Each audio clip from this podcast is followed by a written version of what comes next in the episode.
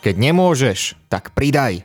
Emil Zátopek aj vďaka tomuto heslu, ktorého sa držal, dokázal neuveriteľné veci a právom bol zvolený za najlepšieho atléta 20. storočia. Na Olympiáde v Helsinkách zaznamenal zlatý hetrik, ktorý už možno nikto nikdy neprekoná.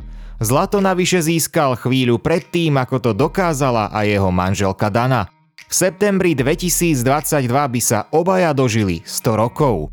Moje meno je Adrian Mečiar a v tejto epizóde podcastu Lexikon športu si rozpovieme príbeh českej lokomotívy Emila Zátopka.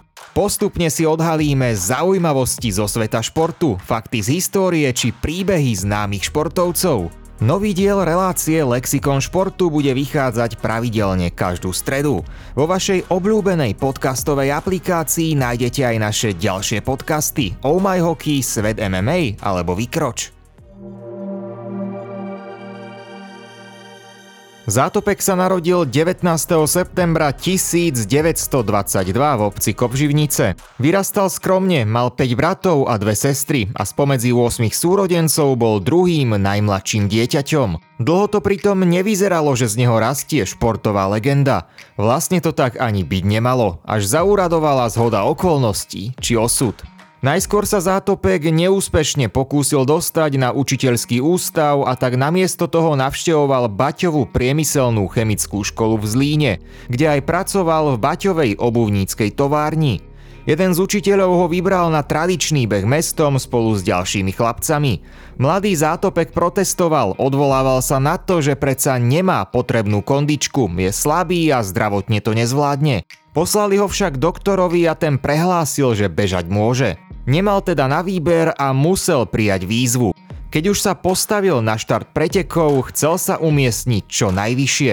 Cítil, že môže aj vyhrať. Pomýšľal až na víťazstvo, ale napokon skončil druhý. Chlapec, ktorý o sebe tvrdil, že nezvládne tento beh, zrazu ukázal obrovský potenciál. Dostal ponuku, aby začal serióznejšie trénovať a zátopka navyše po tomto preteku začal beh zaujímať a baviť. A tak sa pridal k popredným bežcom, ktorí vtedy trénovali v Zlíne. Okrem tréningu s atletmi absolvoval aj ďalšie behy. Podával slušné výkony, ale na víťazstva to nestačilo. A to nestačilo ani jemu samotnému. Rozhodol sa, že k príprave pristúpi inak. Nemyslel ako ostatní, pristúpil k tréningu nekonvenčným spôsobom a využil svoju kreativitu. Ako prvý v histórii zaviedol do bežeckého tréningu intervaly. Jeho legendárny tréningový systém vyzeral tak, že behával 400-metrové úseky s niekoľkonásobnými opakovaniami. Trénoval za každých podmienok, dokonca aj v zime. Neraz trénoval v ťažkých vojenských topánkach. Na tréning využíval aj cestu do továrne.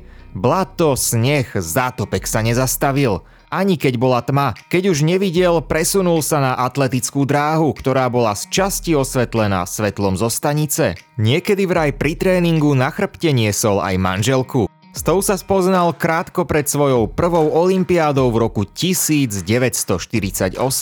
Vlastne pre oboch to bola prvá olympiáda. Dana Zátopková, rodená Ingrová, súťažila v hode oštepom. Aj v tomto prípade sa dá povedať, že ich oboch spojil už osud.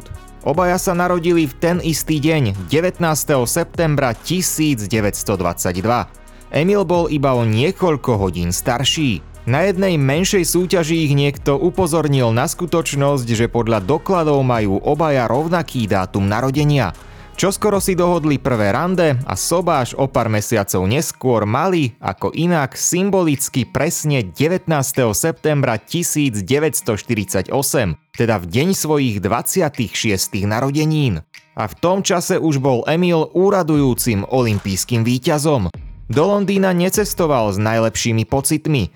Na konci roka 1947 mal síce fantastickú bilanciu 23 víťazstiev z 24 pretekov, do ktorých v priebehu roka nastúpil, no pred olympijskými hrami mal pocit, že jeho forma nebola ideálne načasovaná a na vrchole bol príliš skoro. Napokon sa z Londýna vrátil so zlatom v behu na 10 km a na kratšej 5-kilometrovej trati získal striebro.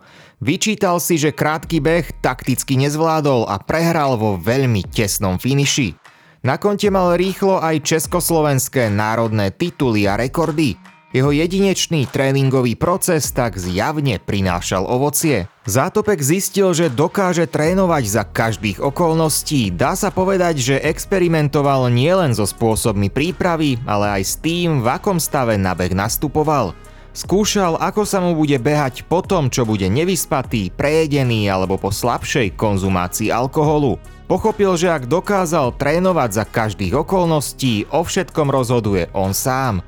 Bude len na ňom, ako sa vysporiada s najnáročnejšími výzvami. Príbehu nevyzeral ako mnohí ďalší bežci tých čias. Bolo pre neho typické, keď mal vyplazený jazyk a krčovitý výraz v tvári. Zdalo sa, že už nevládze, ale on práve v tých chvíľach dokázal zabrať. Keď ste si mysleli, že má toho dosť, tak v tom momente sa naopak striasol súperov. Pre unikátny štýl ho prezývali Česká lokomotíva alebo Frankenstein. Keď nemôžeš, tak pridaj. To bolo jeho heslo, ktorého sa držal priam ukážkovo.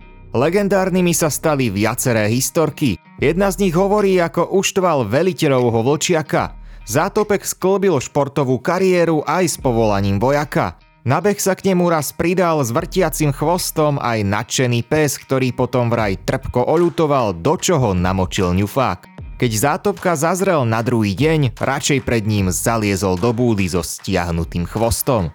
V roku 1950 prišli na majstrovstvách Európy tituly na 5 aj 10 kilometrov. Pred odchodom na Helsinskú olympiádu bol medzi top favoritmi, hoci pred olympiádou údajne hrozilo kadečo, aj horšie veci ako to, že nakoniec na hry neodcestuje. Zátopek sa pred Olympiádou zastal Stanislava Jungvirta, ktorého nechceli komunisti pustiť na Olympiádu z politických dôvodov. Medailový ašpirant preto prehlásil, že na Olympiádu nepôjde. Týmto gestom riskoval nielen štart na hrách, ale aj život. To neskôr priznala jeho manželka Dana. Bála sa toho, že ich za to obesia. Nakoniec do Helsing leteli obaja a vďaka tomu môžeme dodnes hovoriť o jednom z najlegendárnejších výkonov olympijskej histórie. Beh na 5 km, zlato. Beh na 10 km, ďalšie zlato. Zátopek mal v oboch vystúpeniach 100% bilanciu a aby toho nebolo málo, oba výkony znamenali olympijský rekord. Iba pár hodín potom, ako vyhral 5-kilometrový beh, jeho žena Dana získala zlato v hode oštepom výkonom 50 metrov a 47 cm. Emil v rozhovore pred médiami žartoval, že ju inšpiroval a vďaka tomu zvíťazila. Dana mu odvetila, nech skúsi inšpirovať inú ženu a uvidí, či tiež dohodí 50 metrov. Manželia, ktorí sa narodili v rovnaký deň, vyhrali aj zlatú medailu na Olympiáde v ten istý deň. Avšak skutočný vrchol Olympiády ešte len na zátopka čakal. Vôbec po prvý raz v živote nastúpil na 50-kilometrový maratón. Ak by sa mu nedaj Bože podarilo vyhrať, zapísal by sa do histórie nezmazateľným spôsobom a existovala šanca, že ak sa na tento úspech pozrie niekto o takých 70 rokov, stále to bude neprekonaný a možno až takmer neprekonateľný výkon. A to vlastne teraz, po 70 rokoch, aj môžeme urobiť. Emil Zátopek to v Helsinkách naozaj dokázal a skompletizoval úžasný hetrik. Maratón bežal premiérovo a úplne nevedel, ako to bude vyzerať z hľadiska tempa a rozloženia síl. Preto sa držal favorita pretekov Brita Jima Petersa. Zátopek sa ho v priebehu pretekov pýtal na tempo, Petersovi postačovalo, Zátopkovi už nie. Povedal, že bežia pomaly a pridal. So zátopkom spočiatku stíhal Švéd Jansson, ale zátopek sa postupne striasol aj tohto súpera a do cieľa dobehol sám s náskokom 2,5 minúty pred Argentínčanom Gornom v rekordnom čase 2 hodiny 23 minút a 3 sekundy. Výťaz a doteraz jediný majiteľ tohto priam neuveriteľného hetríku neskôr uviedol, ako ho nohy boleli až po krk. No to bola obeta, ktorú bol určite ochotný prijať. Za 7 dní vyhral 3 bežecké disciplíny. To ani po 70 rokoch nikto nezopakoval a vzhľadom na fakt, že sa dnes bežci viac špecializujú na jednotlivé vzdialenosti, je možné, že to už nikto neprekoná. To ukáže až čas, ale zopakujem sa, doterajších 70 rokov ukázalo dosť. Helsinky boli zlatým vrcholom zátopkovej éry. Prekonal ešte niekoľko svetových rekordov a o dva roky pridal zlato a striebro na majstrovstvách Európy, ale olimpijskú medailovú zbierku viac nerozšíril. Štartoval už len v Sydney, aj to iba na maratóne, ktorý bežal druhýkrát v živote. Bol po zdravotných problémoch a nepríjemnom zranení a ani zďaleka nie v takej forme ako 4 roky späť vo Fínsku. Napriek tomu všetkému dobehol na úctyhodnom 6. mieste a s veľkou atletikou sa rozlúčil s hrdosťou ako veľký šampión. V cieli gratuloval víťazovi, rivalovi, no zároveň priateľovi, Alánovi Mimúnovi z Francúzska, ktorý na neho už netrpezlivo čakal. Mimún veril, že zátopek dorazí do cieľa už na druhej priečke, ale aj keď dobehol šiestý, štadión podľa jeho spomienok burácal tak silno, ako keď tam dobehol on ako víťaz. Zátopek si pred ním v cieli uznanlivo sňal čiapku. Francúz uviedol, že to bolo viac ako medaila. Profesionálnu kariéru ukončil Zátopek v roku 1958. Kontroverznou súčasťou jeho životného príbehu je však postoj k vtedajšiemu režimu. Pre komunistických funkcionárov bol ideálnym cieľom pre účely propagandy. Novinár Tomáš Mrva o ňom v článku pre Sportnet napísal nasledovné riadky. Zátopek pochádzal z chudobnej robotníckej rodiny, slúžil v armáde, bol spoločenský, zhovorčivý a predovšetkým úspešný. Kvôli tomu bol ideálny pre propagandistov. Avšak aj keď navonok pôsobil lojálne, nebol úplne bezproblémový. Občas poslúchal, inokedy sa vspieral. Odmietol napríklad donášať na jedného zo svojich spolubežcov, za čo musel ísť na politické preškolenie.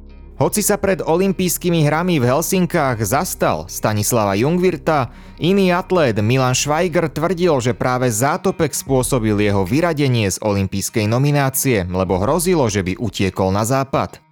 V júni 1950, dva dní po rozsudku smrti nad Miladou Horákovou, zase Rudé právo uverejnilo list podpísaný zátopkom, v ktorom sa okrem iného píše, že každý, kto by chcel narušiť našu spoločnú prácu, skončí tam, kde banda diverzantov a špiónov. Emil aj Dana tvrdili, že nikdy takýto list nepodpísal. To, že Zátopek nebol ideologicky úplne spolahlivý, by mohlo naznačovať, že členom KSČ sa stal až v decembri 1953, po svojich najväčších úspechoch i po smrti Stalina a Gotwalda. Od roku 1954 ho však vojenská kontrarozviedka viedla ako spolupracovníka s krycím menom Macek. Veľkú časť jeho zväzku zničili v 80. rokoch a z dostupných materiálov nevyplýva, že by na niekoho donášal. Aj neskôr boli jeho kroky rozporuplné. V roku 1968 podpísal manifesty 2000 slov a 10 bodov a odsúdil inváziu vojsk Varšavskej zmluvy, za čo ho vylúčili z armády aj strany a potom roky hlbil studne, hoci dodnes aj niektorí renomovaní autori tvrdia, že skončil v uránových baniach. Neskôr však odvolal podpis desiatich bodov, odsúdil chartu 77 a podporil bojkot olympijských hier v Los Angeles v roku 1984. To boli kontroverzné časti zo života Emila Zátopka. Inak práve v čase, keď hlbil studne, ho pristihol špinavého v blate jeden španielský novinár, ktorý za ním pricestoval. Španiel sa vraj potom rozplakal nad tým, či si tu takto vážia hrdinou. Zátopek bol štvornásobný olimpijský víťaz a 18-násobný svetový rekordér. Získal ocenenie najlepší športovec v rokoch 1949 a 1952 a najmä ocenenie najlepší atlét 20. storočia. V roku 2021 o ňom vyšiel aj film. Emil Zátopek zomrel po ťažkej chorobe 21. novembra 2000 v Prahe vo veku 78 rokov. Jeho manželka Dana Zátopková sa dožila 97 rokov, zomrela 13. marca 2020. 19.9.2022 by sa tak obaja dožili 100 rokov.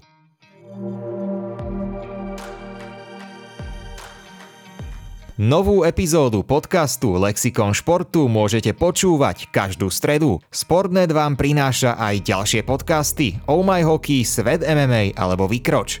Podcasty si môžete vypočuť vo vašej obľúbenej podcastovej aplikácii.